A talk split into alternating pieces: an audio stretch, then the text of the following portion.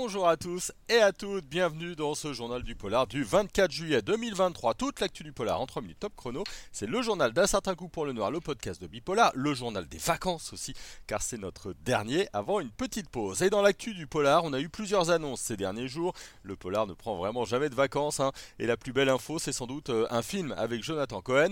L'humoriste va se glisser dans la peau d'un policier aux méthodes plutôt musclées pour euh, Prime Video. L'histoire se déroule à La Réunion, mais évidemment rien de très sérieux, hein, puisque son personnage a une double vie, enquêteur le jour donc, mais également chanteur la nuit, à la recherche de sa gloire passée.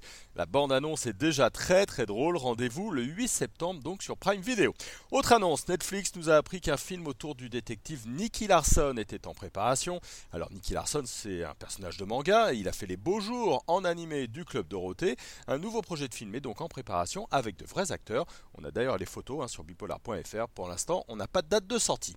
Stephen King va bientôt de nouveau être adapté. Tenez-vous bien, il s'agit du préquel de son roman Cimetière, son titre Pet Cemetery Bloodline. Ce nouveau projet s'intéressera à la jeunesse de Jude Crandall, un des personnages en 1969 alors qu'il doit affronter avec ses amis un mal ancien qui menace sa ville. Encore une fois, il est question de l'enfance face au surnaturel. Ce sera sur Paramount Plus le 6 octobre prochain. J'ai également deux bandes annonces à vous signaler. Celle de Mystère à Venise, un film tiré de l'œuvre d'Agatha Christie, mais vous le verrez, il ajoute à l'intrigue policière des éléments de film d'horreur. C'est très étonnant. Rendez-vous le 13 septembre dans les salles obscures.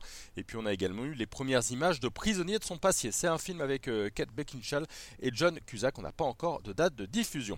Je termine avec euh, ce qui sera l'événement pour les amateurs et les amatrices de bande dessinée, l'arrivée du tome 7 de Black Sad de Juan Diaz Canales et Juanro euh, Guarnido. La couverture a été dévoilée cette semaine, elle est vraiment superbe. Hein. le plus célèbre des chats détectives sera en librairie le 3 novembre. Un mot de notre programme pour finir, ne manquez pas en ce moment l'interview d'Alice Paul. L'actrice a publié un premier roman, c'est un polar. Elle nous a accordé une de ses rares interviews pour bipolar.fr.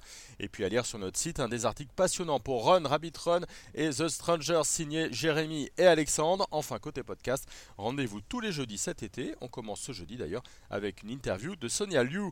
Voilà, le journal du polar, c'est terminé pour aujourd'hui. On se retrouve le 22 août. Bonnes vacances à tout le monde.